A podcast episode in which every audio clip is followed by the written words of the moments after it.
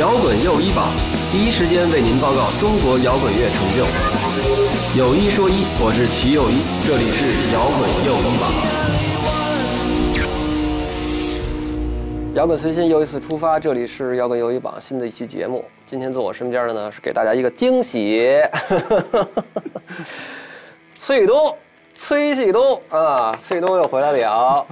崔旭东回来了这个事情呢，我们的这个很多老听众呢，可能这个有知道的有不知道的啊。是我跟崔东已经断交1年整了，是吧？整1年啊。然后前俩月呢，这个谁有反正有朋友啊，这个在这个强拉硬拽吧，也是反正就是组织了大家一次喝了个酒。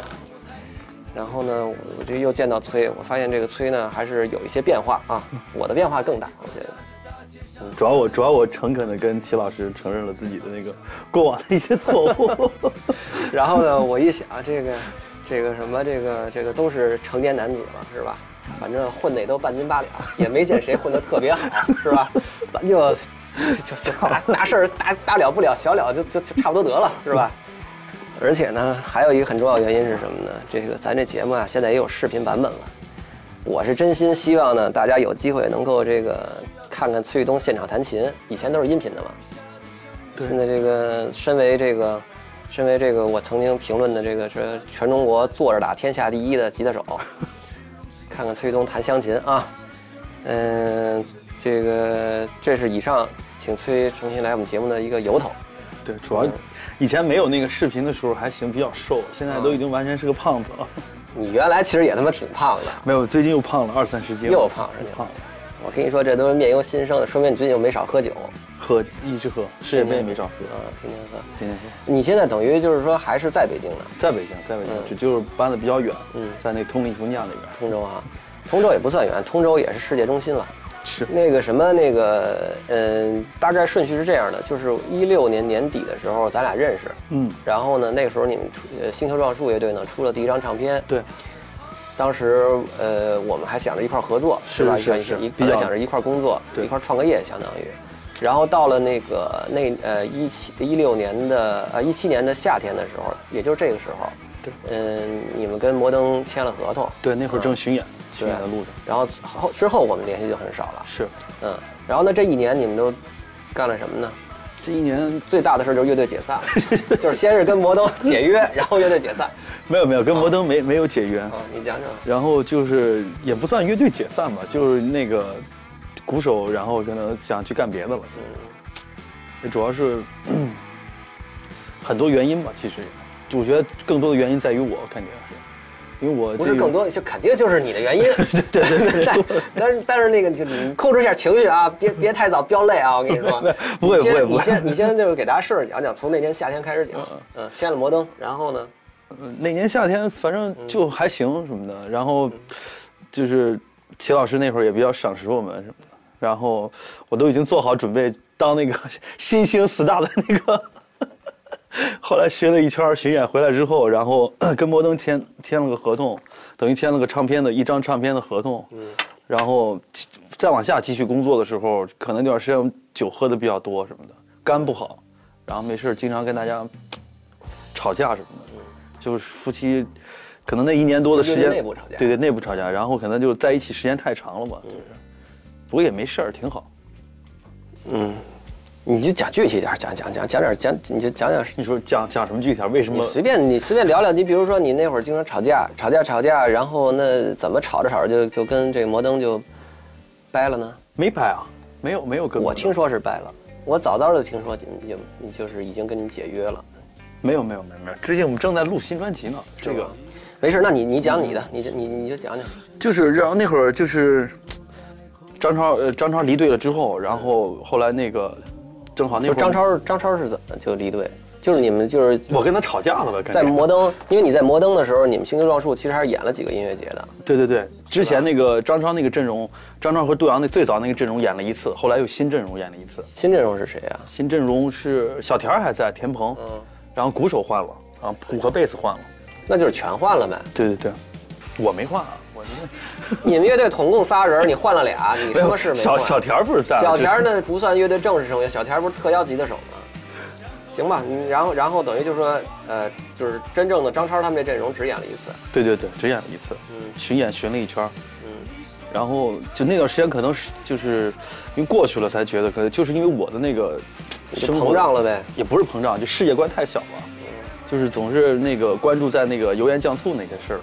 其实我作为一个乐队的一个就是带领大家走的一个人，我觉得应该站得更高一点，就是尽量不要去关注那么多那个油盐酱醋的事儿，就是那就比如说就是排练的那些音乐段落，或者说是一个歌曲的编曲要呈现出一个什么样的东西，还有就是我自己可能特别想把这个乐队做的在器乐上是那种特别棒，然后真的让别人感觉在现场的时候会能听出差距的那种，所以可能要求会那会儿有一点轴，就是对大家的这个排练的这个次数啊，包括这个排练的质量什么的。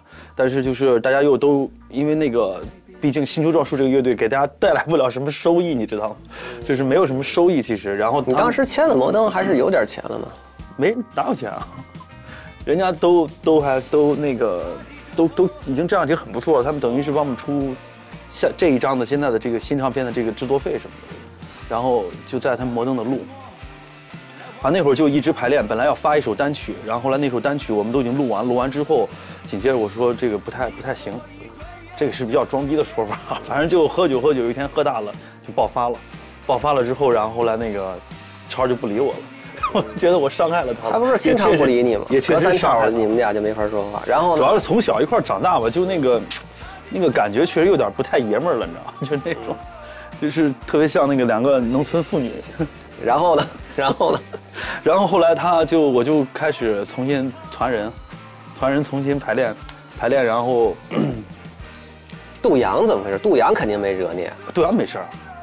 杜洋他主要那会儿是他接了一个特别大的活儿，就是那个活儿一个节目是要一下录大几个月什么的。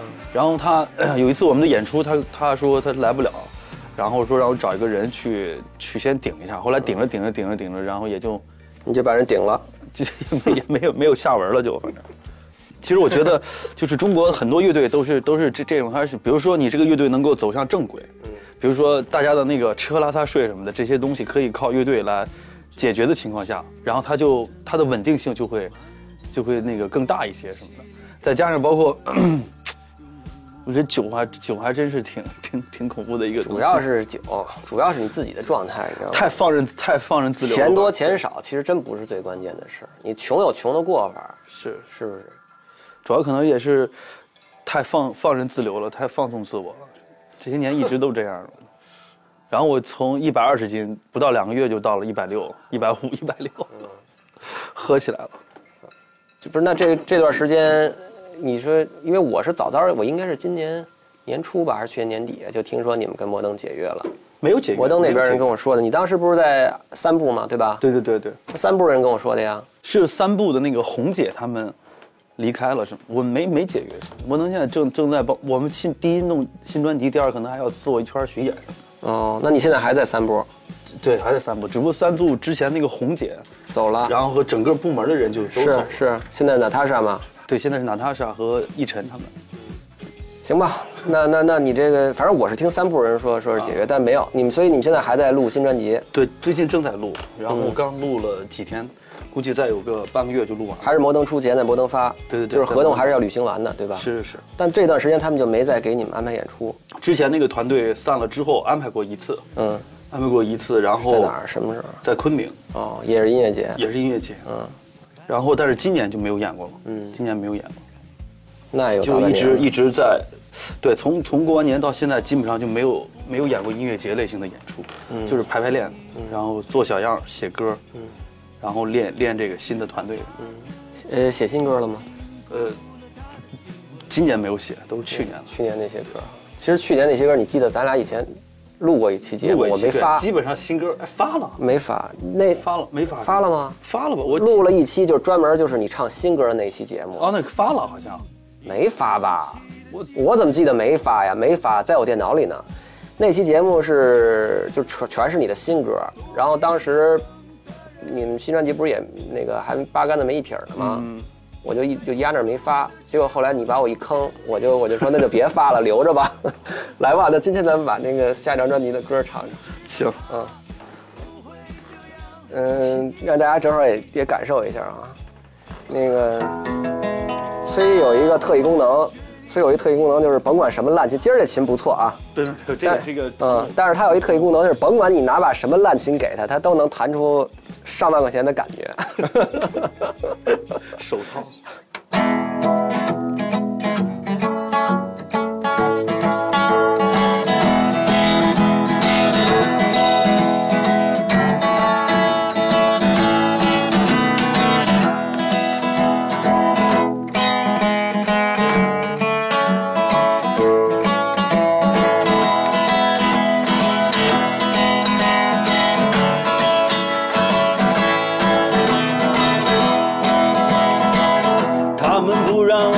吃饭，他们不让他睡觉，在这文明的时代里，还是有人会上吊。围观的群众们站在一起嬉笑怒闹，只留下他一个人等待未知的宣判。这是我们生活的时代，即使你感觉有点不太妙，该如何学会去爱，应该是你思考的问题。每个人应有的权利，是否你真的不在意？当你需要他的时候，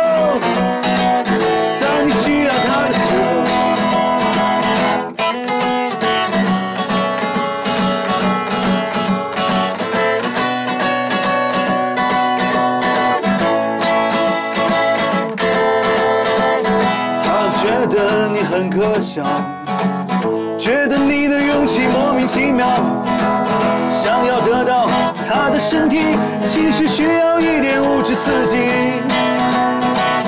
所以别再为他着迷，像个傻帽一样站在这里，就在这一刻忘记你自己，就像街上的人苍白无力。我们不需要世界观，也不需要灵魂的陪伴，这是我们生活的时代，即使你感觉有点不太妙。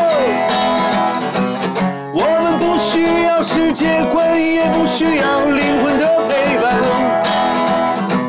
这是我们生活的时代，即使你感觉有点不太妙。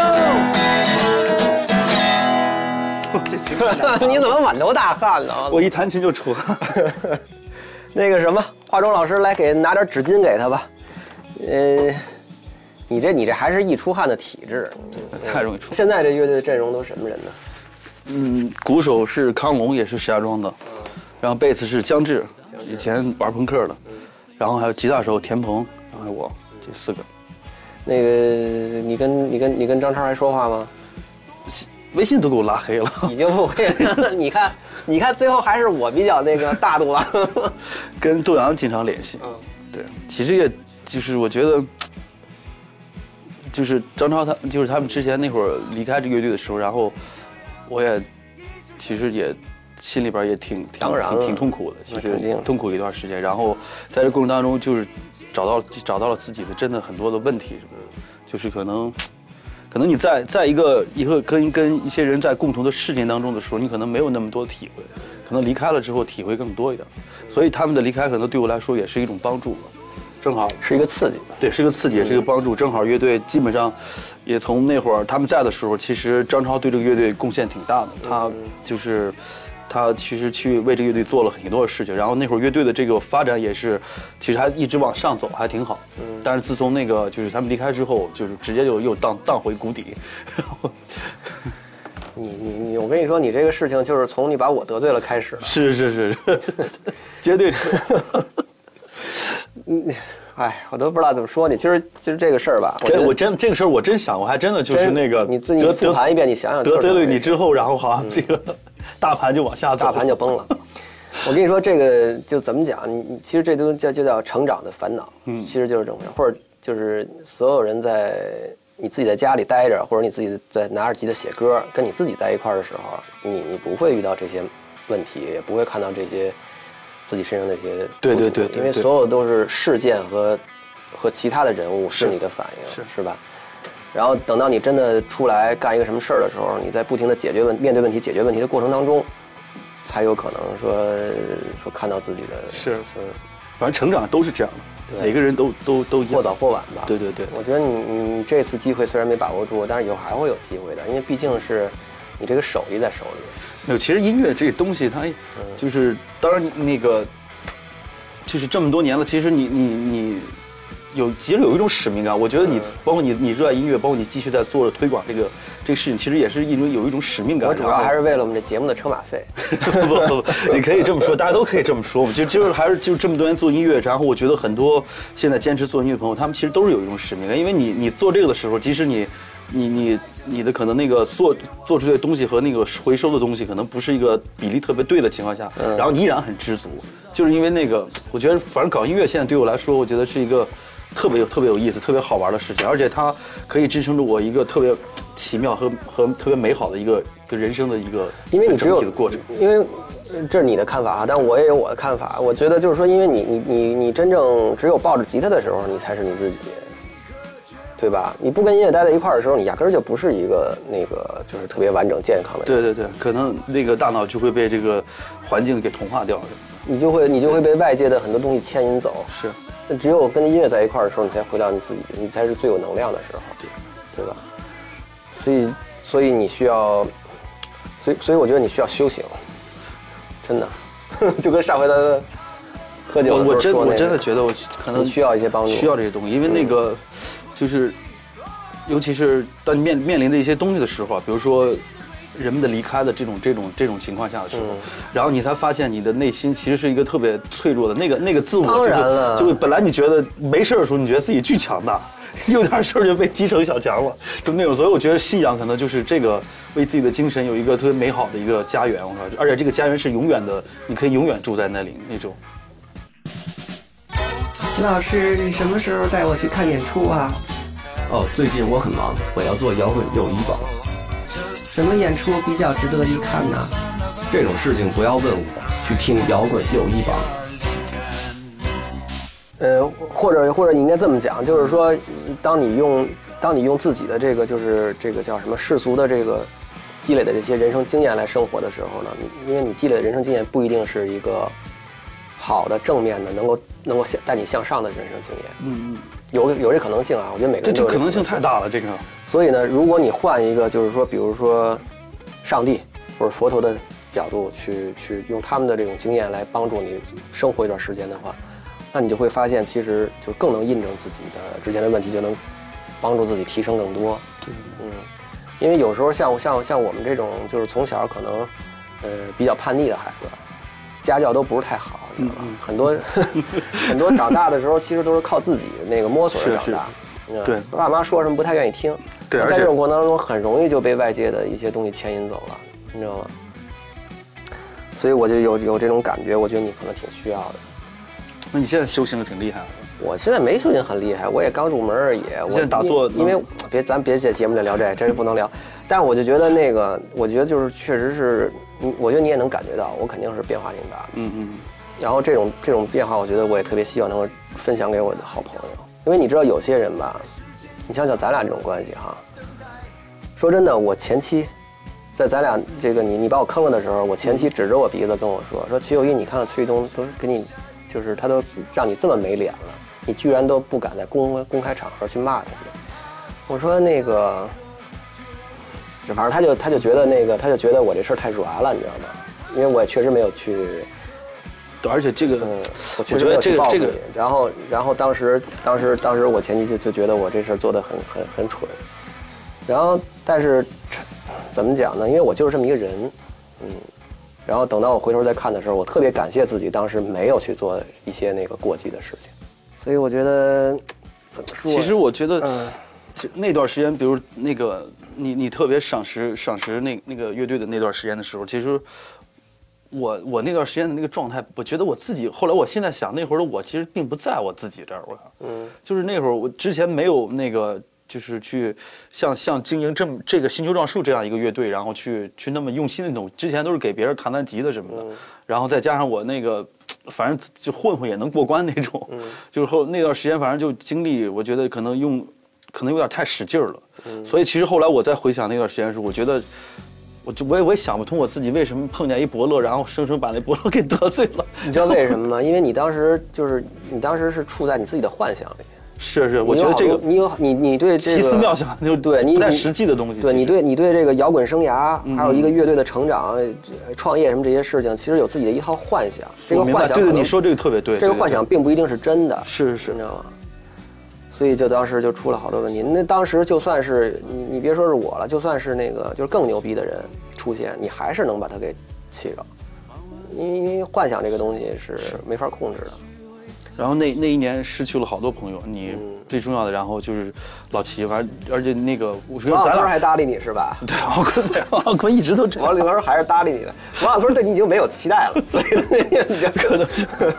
是吧？所以他就一直可以搭理。自从我不再给他弹吉他之后，我们俩关系一直还挺好。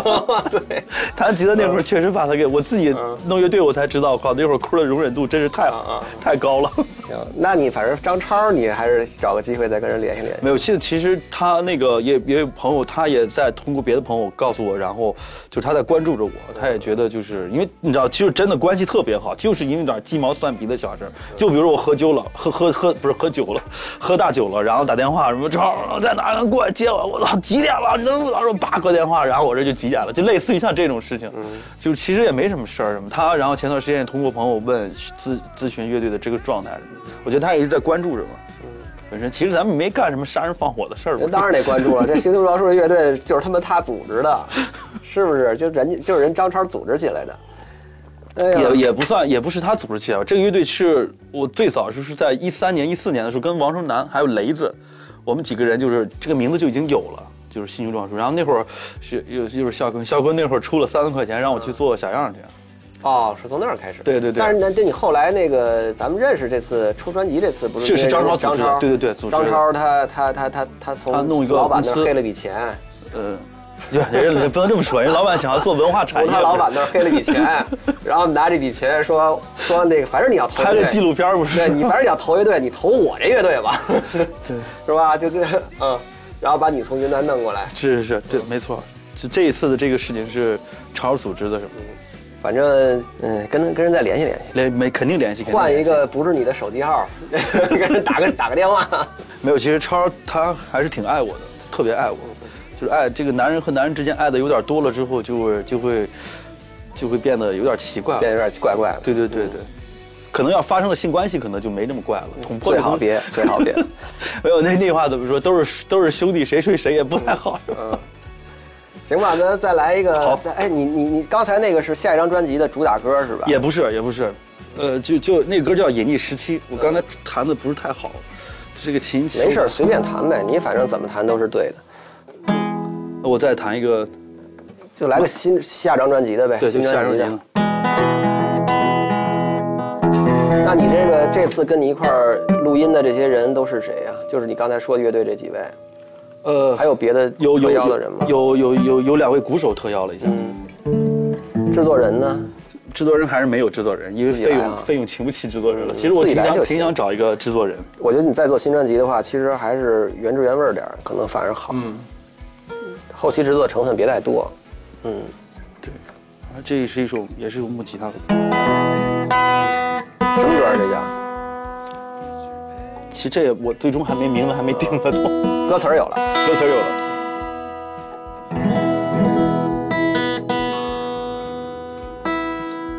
这琴真的应该本来我想着拿朋友另一把琴，因为我太远了。我那琴本来我今天一拿到一看，我已经快有2年没换过吉他弦了。没事。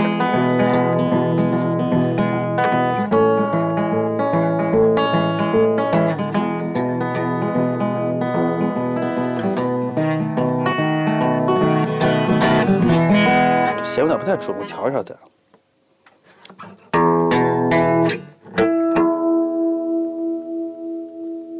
那录到什么程度了？专辑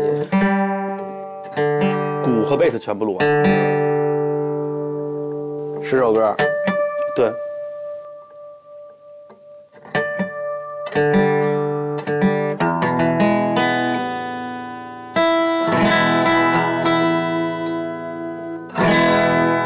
好。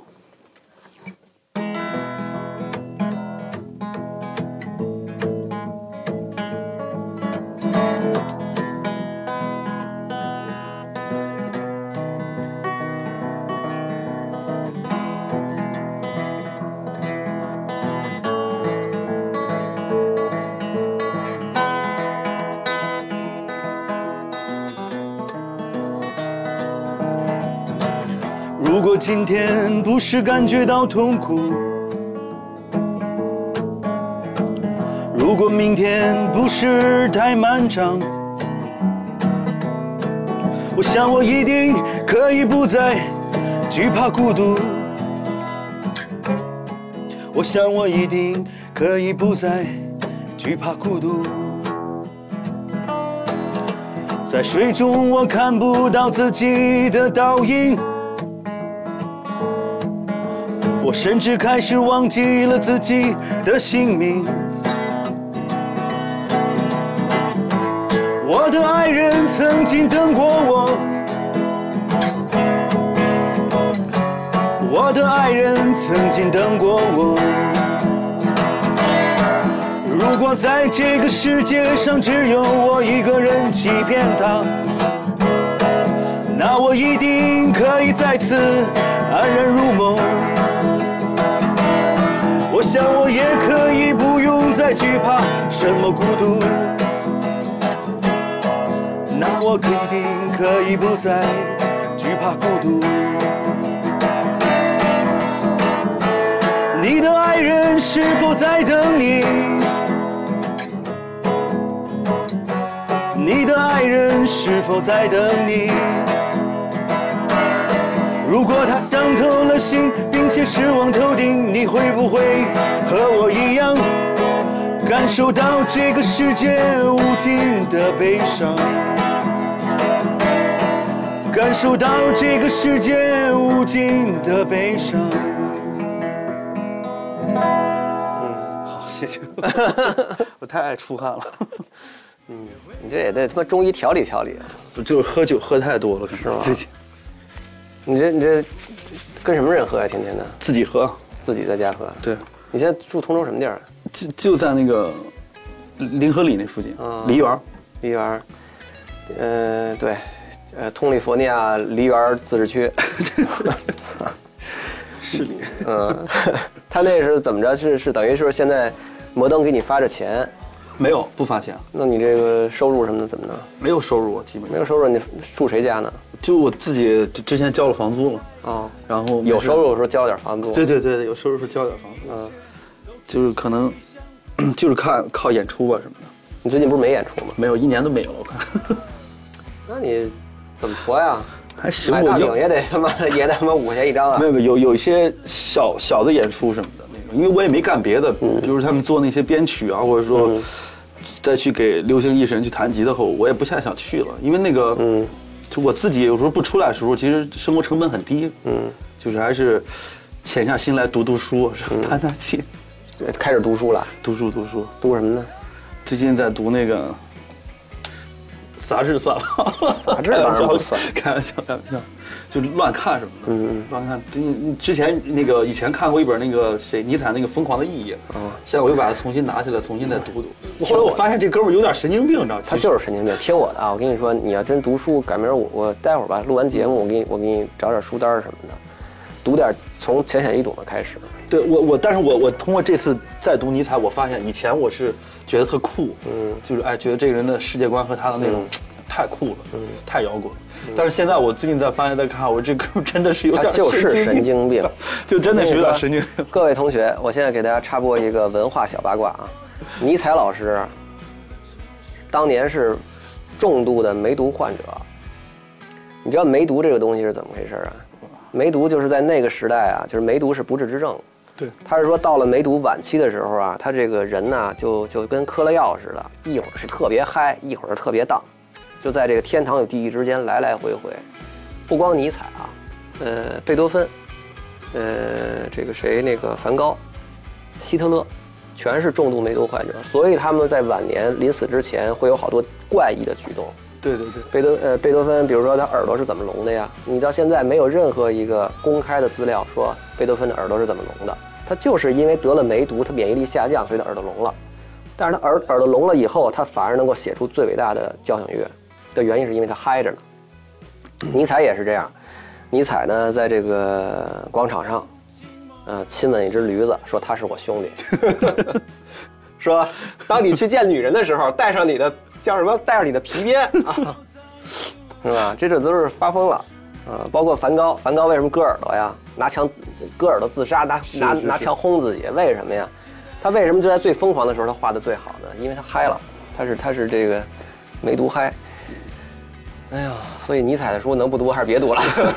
我就本来以前小时候特喜欢什么，但是也小时候也不知道为什么喜欢，可能觉得他的文字特酷，他确实嗨，特酷，然后他的那个点，对你说这个特别重要，他那个点让你一下对带起来那个嗨点嘛，对对对，因为你能知道他那个嗨点在哪其实。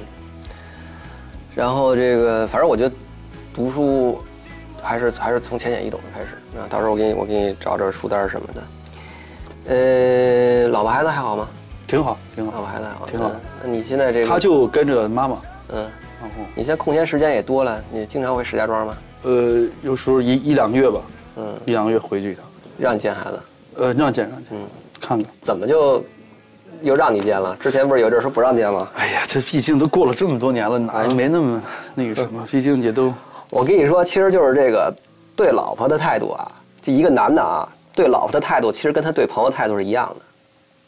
您各位好好想想是不是？今天他妈人生哲理大讲堂，我操！真的，是吧？这男的要是说对朋友好，他对老婆一定好；对老婆好的人，他对朋友也一定好，是不是？可以，这话得找几个范例来对一下就能。绝对的，你就从练对老婆孩子好开始，是不是？反正这个你这对他们好这事儿，肥水不流外人田。那怎么着呢？那个摩登得约到什么时候？3年，还有1年半吧。还有1年半。对。那肯定，那专辑出了以后，看看是不是能给你重新安排点演出呗，是吧？对，希望是吧。不过现在其实我对这个东西也不太抱有任何那种希望了。我倒觉得你其实啊，你就干脆就是说，踏踏实实的自己去演点小的，自己找点就完了，是吧？我觉得还是音乐嘛，还是慢慢让它回归到最简单的那个方式其实是最好的，本来啥样就啥样，是吧？对，该卖10张票就卖10张票，对对对，也用不着任何的那个特别虚的那种包装或者说什么的那种。但是这个里边就有一个问题，就是你也没办法把自己的真实生活呈现在这个大众面前，你知道吗？你不用呈现真实生活啊，就是那个你一个真实的状态。其实那个，不过现在我正在琢磨这事儿。其实音乐是一个特别简单，是一个特别平时、特别真实的一个东西。其实现在包括现在可能年纪到这边，他可能在我内心里不像小时候那样必须，是吧？穿一个特别酷的，那不都是妄念吗？你想想是不是这全是幻想？对，我现在已经基本上已经放任自流了。这不叫放任自流，你不是你冷静的想想，就是你对摇滚明星的所有的那个想象，说白了全都是想象。它并不是真实发生过的东西。是。然后那个，我就觉得你就反正你就拿把钢琴，你愿意带乐队带乐队，不愿意带乐队自己拿把钢琴往城里这么多 live house 往城里转插演呗，演着玩呗。我觉得你已经比他妈的，我觉得你已经比就是90%以上的音乐人就是值得，95%以上的音乐人值得去演现场了。你就随便拿把钢琴出去演，其实水平都够。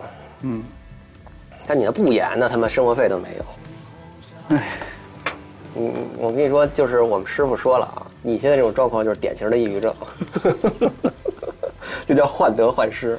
哎，就有点这种感觉，对吧？但是最近好太多了，因为可能我就是你知道现在有个特别奇怪的事儿，你知道吗？每天比如找那个自传书，你知道吗？你知道为什么看什么？就想看他在中年的时候是不是喝酒，是不是怎么弄的，然后怎么造的，然后是怎么就重新又把自己拾起来的，然后是怎么重新又开始什么都。根本不用看书，你跟我聊聊就行了，我给你讲。我那天看了一个约翰·德尼普的采访，然后顿时就觉得特别开心，因为那段时间每天起来就喝酒嘛。然后就觉得我这样喝会不会有一天喝死了？会啊，就是正在怀疑自己的时候，当然看到约翰·德尼普，然后他就说中年，这不是50多岁了吗？说他现在什么又新婚的妻子又要跟他离婚什么的，然后又要分了他一大半财产，什么姑妈也不见他了，什么妈妈也不太搭理他了什么的。然后这哥每天起来就是一杯那种烈酒，从早喝到晚。然后一看这个我发现身体一个特别有意思的变化，你知道吗？就觉得一看他喝酒，然后觉得我自己喝酒也没事儿了。你能不能看点正经人的？比如说什么乔布斯啊什么的，是吧？人乔布斯早早的他妈连肉都不带吃了吧？起点这不起点晚了吗？我现在只能是我跟你说，这就是你脑子里自己想，是你就到处去找100个传记，有他妈1本传记说50岁以后接着天天造，你就非得看那1本，是不是？你。大家好，我是丁薇，我是万晓利，我是郑钧，我是谢天笑。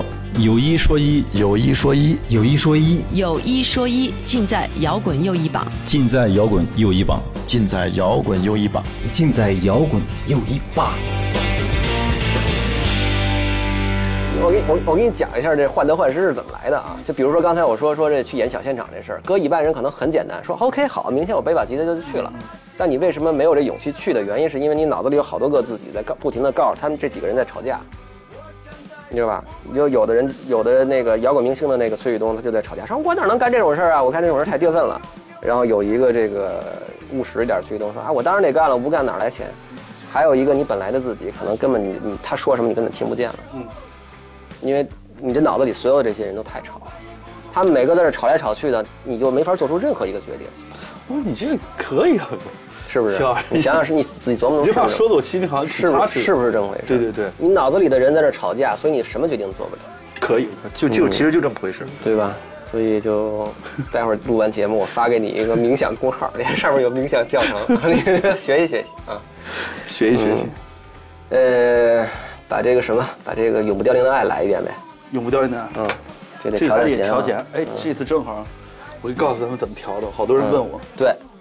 对，这也特别重要。我给大家讲，对你由你自己讲吧，你自己讲吧。这个就会弹吉他的肯定一说就明白了，就把那个最上面那个6弦降成 D 的音，原来是 E， 对，现在降成 D，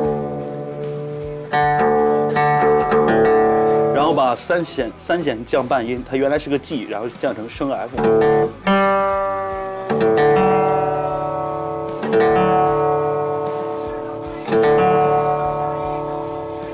然后把2弦降成拉，它原来是西，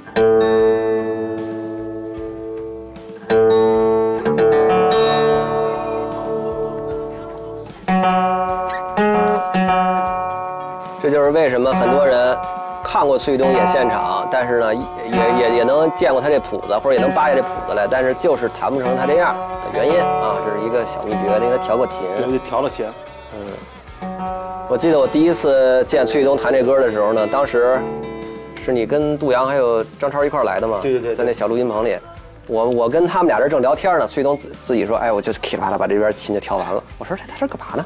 噼啪啦一弹，哎呦，我说哎这有意思。好，那我就来一首《永不凋零的爱》。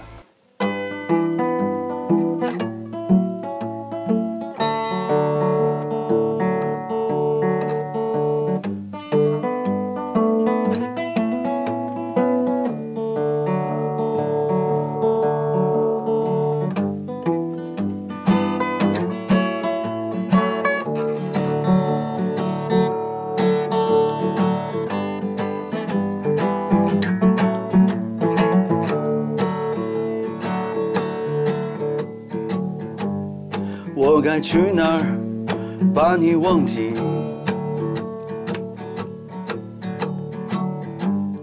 睁开双眼就开始麻痹自己，每一盏微弱的灯光都是我灵魂停留的港湾。永不凋零的爱，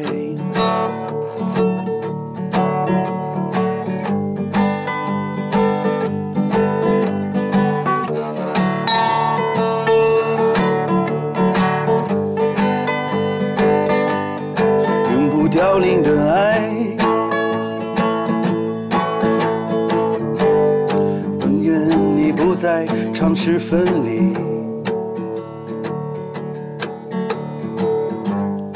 不散也为季节点点滴滴。总在一个陌生的等等，不再因为季节变换而随波逐流，永不凋零的爱。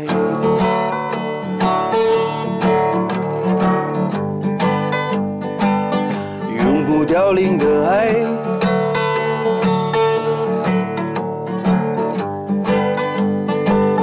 永不凋零的爱。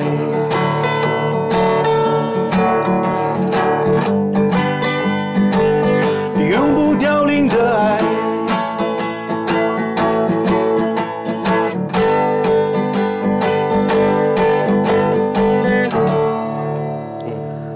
好，谢谢。 歌词都忘了，可以可以，我这很久没听了，再一听还是挺感动的。没有，就，哎，你新专辑把这个湘琴弹唱版本其实可以放进去。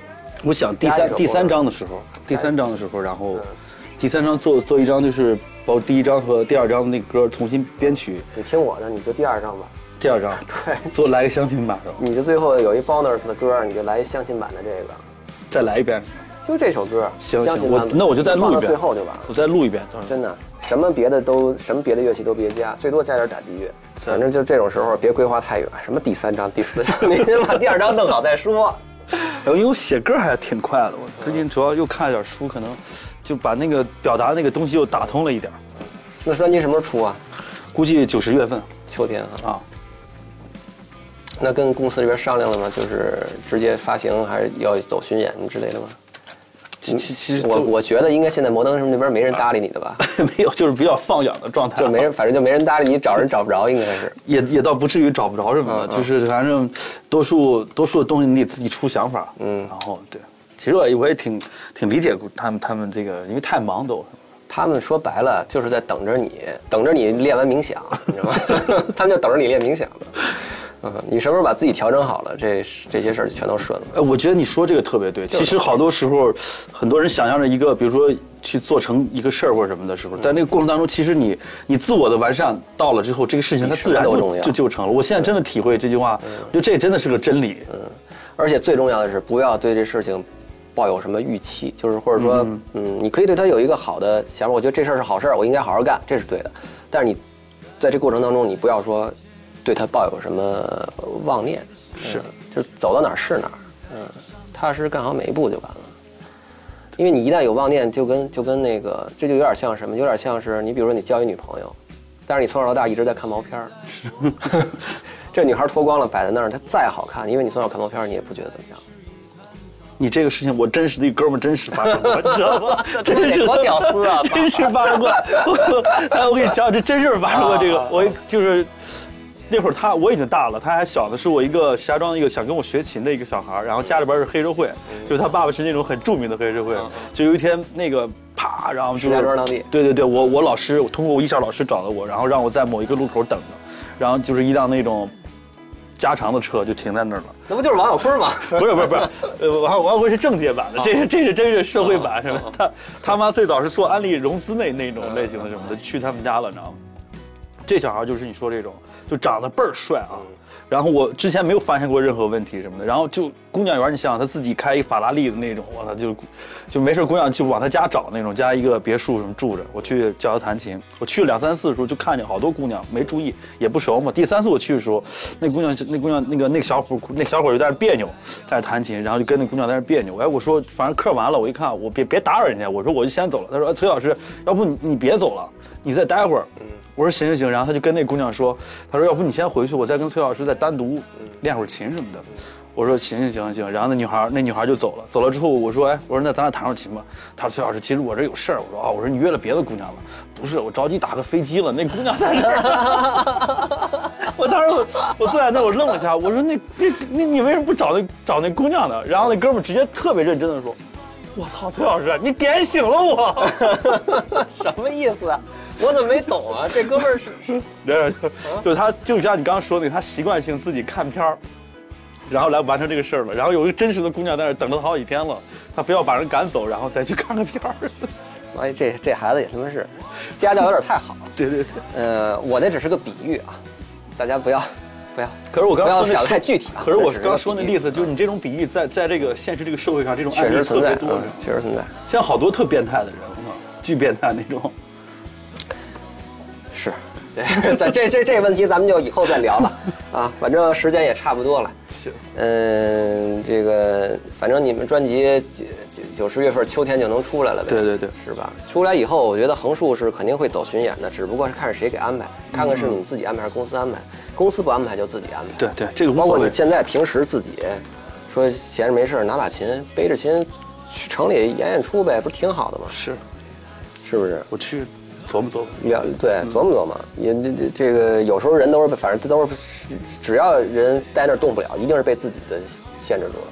嗯，好吧，我估计我们的老听众应该听这期，我觉得挺爽，因为我也觉得聊得挺爽，是吧？崔呢？对。我今天那个主要弹琴的表现不太好，没关系，你的琴也是不太，你这琴什么的。就是从一个朋友那儿拿的一把，没关系，反正意思就行。这个东西就是主要有视频了，本来想帅帅的表现一把。这东西就是什么呢？就内行听门道，就是你对吧？嗯，音色什么的都是外行听一听。好吧，今天节目就是这样。那请关注我们的微博、微信都是751。然后呢，我们的节目的视频版本呢，在菠萝 APP， 以前叫岁月啊，现在改叫菠萝 APP， 大家可以在那里看到我们的视频版本。本节目后期支持微博搜索智妍音乐工作室，也请关注我的微博及微信公号，搜索751。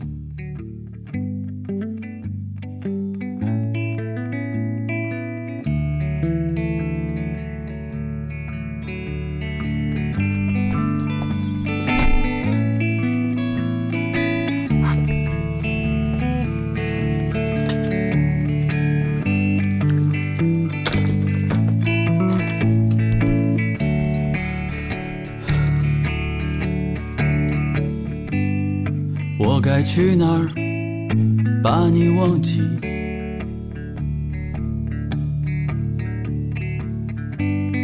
睁开双眼就开始麻痹自己，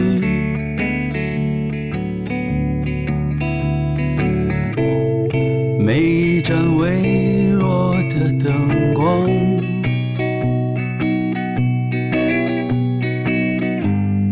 都是我灵魂停留的港湾，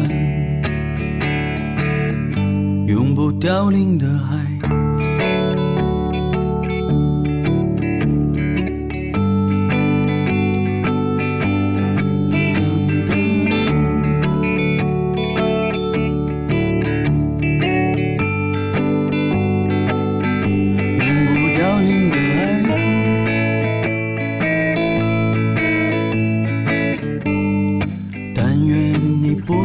尝试分离，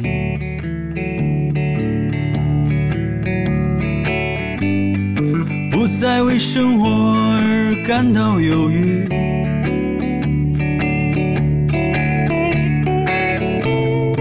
不再一个人走在陌生的街头，不再因为季节变换而随波逐流。凋零的爱，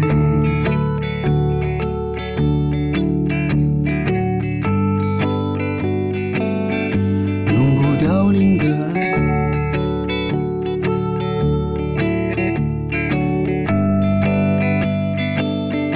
永不凋零的爱，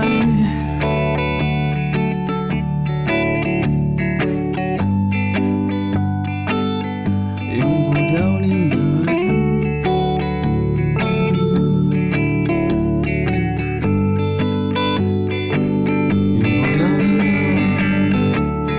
去哪儿把你忘记？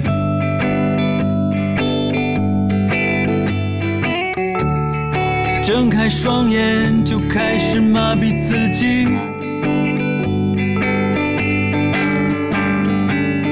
每一盏微弱的灯光都是我灵魂停留的港湾。